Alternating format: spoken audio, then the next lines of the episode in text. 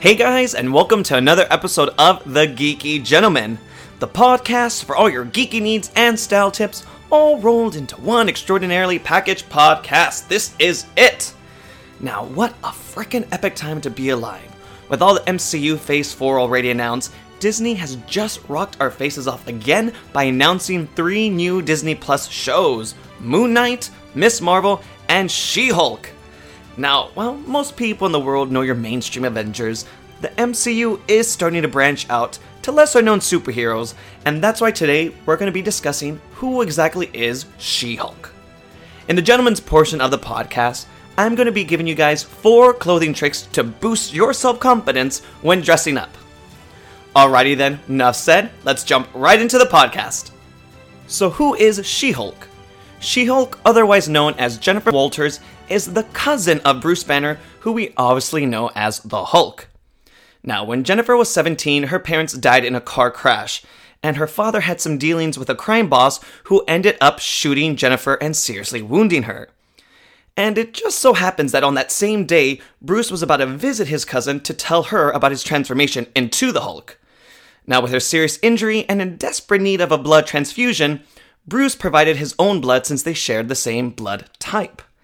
The end result of this blood transfusion is that Jennifer was able to transform into her own version of the Hulk, aptly called She Hulk. As a highly skilled lawyer, she now serves as legal counsel to various superheroes on numerous occasions throughout her entire comic book history. In terms of abilities, She Hulk is very similar to the Hulk. She possesses superhuman strength, superhuman speed, agility, stamina, and reflexes. Her body is insanely durable and nearly impervious to force, pain, and disease. She's able to withstand extreme temperatures and possesses a healing factor which enables her to completely recover, very similar to Hulk and Wolverine. Now, unlike her cousin Bruce, Jennifer's personality and intelligence was less affected when she would transform into She Hulk. Essentially, she's already like Smart Hulk in Avengers Endgame. Now, what superhero ties does She Hulk have? Well, She Hulk has definitely been an Avenger countless times, so she's no stranger to helping out the Avengers when they need an assist.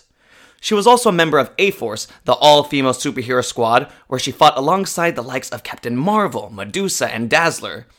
And she's also filled in for the thing with the Fantastic Four. So, what can we maybe see from Jennifer as She Hulk in the Disney Plus series? Well, most fans are going to be wondering if we're going to see any of Mark Ruffalo as a Hulk in the series, seeing how it's his blood transfusion is what transforms her into She Hulk.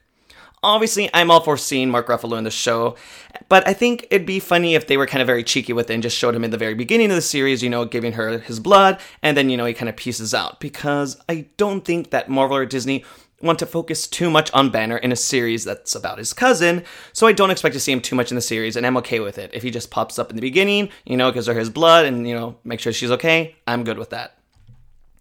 Another notable thing in the comic books is that She Hulk represents other superheroes in court, so it's going to be interesting to see if she's defending any superheroes we already know, or if Marvel's going to use this time to introduce some other superheroes we haven't seen on screen just yet.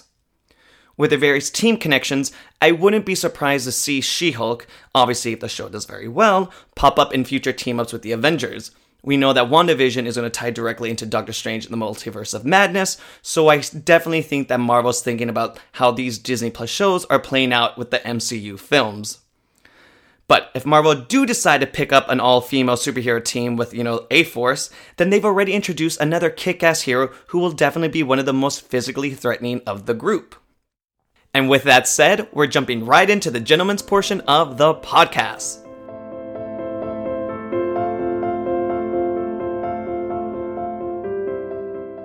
Confidence comes in many ways, but in our very visual society, confidence definitely comes from our appearances. That's why it's so important to know how to dress or to style your outfits to maximize the confidence in yourself. So, whether you're just starting out building out your closet or you're just wanting to know how to boost your confidence when styling your clothes, then listen up. The next four clothing tricks will raise that confidence and have you ready to look your best. Number one, wear dark colors. If you're nervous about experimenting with bright colors, don't worry. Most men are. So, when in doubt, wear dark colors such as navy blues, grays, and blacks. Black is well known to help people look more slim, and let's be real, black is always in. The other reason why I suggest starting with darker colors and tones is that it's easier to match with other colors. So you'll have an easier time making outfit combos with dark color choices. Number two, wear sunglasses.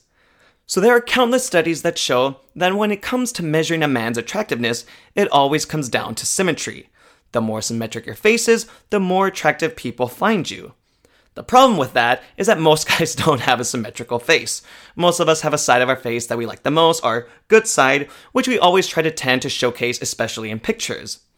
That's why when you wear sunglasses, you get the illusion of a more symmetrical face because obviously the glasses themselves are symmetrical. Which means more people will find you attractive, and let's be honest, sunglasses also give an air of mystery. So wear sunglasses, guys. Number three, overdress more often.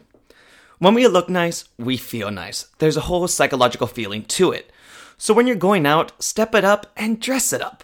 Leave the jeans and t shirt at home and put on some trousers, a shirt, and a tie. Dress the part and you will feel the part. No one ever got in trouble for overdressing. People get in trouble for underdressing. If you overdress and just dress yourself up a little bit more, give yourself that little bit more extra effort, you will feel the difference, I promise you. Number four, choose simple designs. When you're building out your wardrobe, stick to clean and simple designs. Don't go too crazy and wear super loud patterns or prints. When you start throwing too much on an outfit, it starts to edge on looking cheap. So if you stick to solid colors, it looks more expensive and more classy, and it's to help you build that wardrobe with all the essentials that you're to want to build up multiple outfits that all look perfect. And there you have it, guys. Four clothing tricks to help bring out your own inner self confidence. A big thank you for listening to another episode of The Geeky Gentleman. Don't forget to subscribe and rate the podcast. I would definitely appreciate it. And feel free to drop me a DM on Instagram. I'm at DriftingDCal if you have any style or grooming questions, and I'd really love to hear your thoughts on the upcoming Disney Plus show She Hulk. If you want more content from me, feel free to visit my blog, www.driftingdudes.com. And until our next podcast adventure, I will talk at you guys later. Bye.